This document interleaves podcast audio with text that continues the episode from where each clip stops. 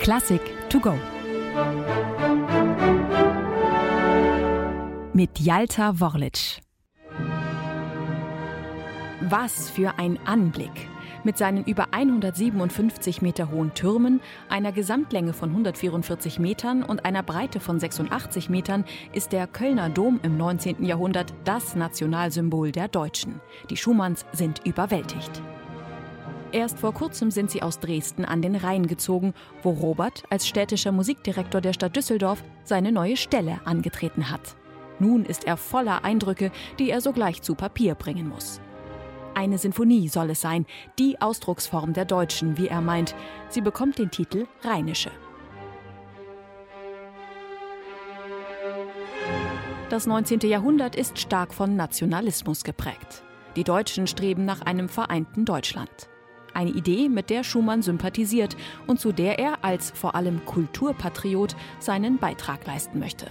Und so macht er seiner neuen Heimat ein musikalisches Geschenk in Form einer Sinfonie, die mit ihren volkstümlichen Elementen Land und Leute am Rhein widerspiegeln soll. Da wird bei aller rheinischen Frohmut dann auch schon mal geschunkelt.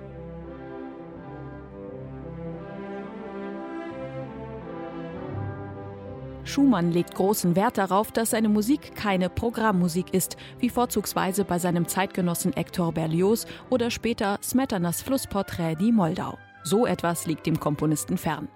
Seine Musik soll für sich sprechen, der Rest ist der Fantasie des Publikums überlassen, in diesem Fall gerade meiner.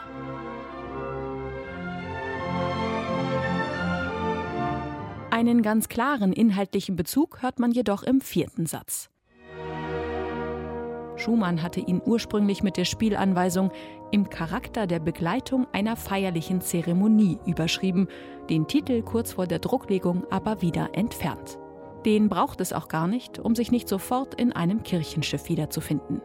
Der einleitende Bläserchoral, der schon auf die sinfonische Musik Anton Bruckners vorausweist, sowie der kirchenmusikalische Tonfall, der mit seinen unterschiedlichen Orchesterfarben die verschiedenen Register einer Orgel imitiert, versetzen den Zuhörer unmittelbar in andächtige Stille.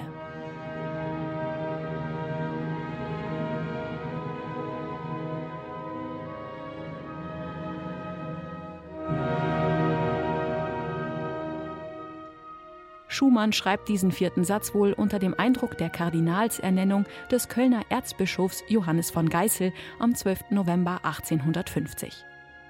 Allerdings schließt Schumann seine dritte Sinfonie nicht mit diesem ernsten Kirchenthema. Es folgt ungewöhnlicherweise noch ein fünfter Satz. Vielleicht so, wie es am Rhein eine fünfte Jahreszeit gibt.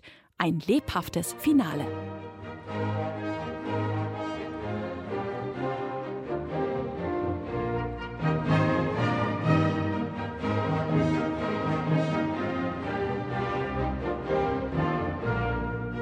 Die Sinfonie wird schon zu Lebzeiten ein großer Erfolg.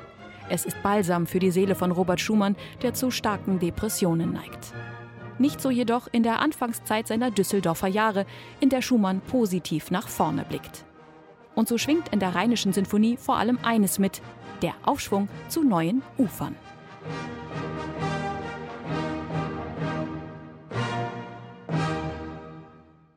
Eine digitale Werkeinführung des Norddeutschen Rundfunks. Weitere Folgen finden Sie unter ndr.de-classic to go.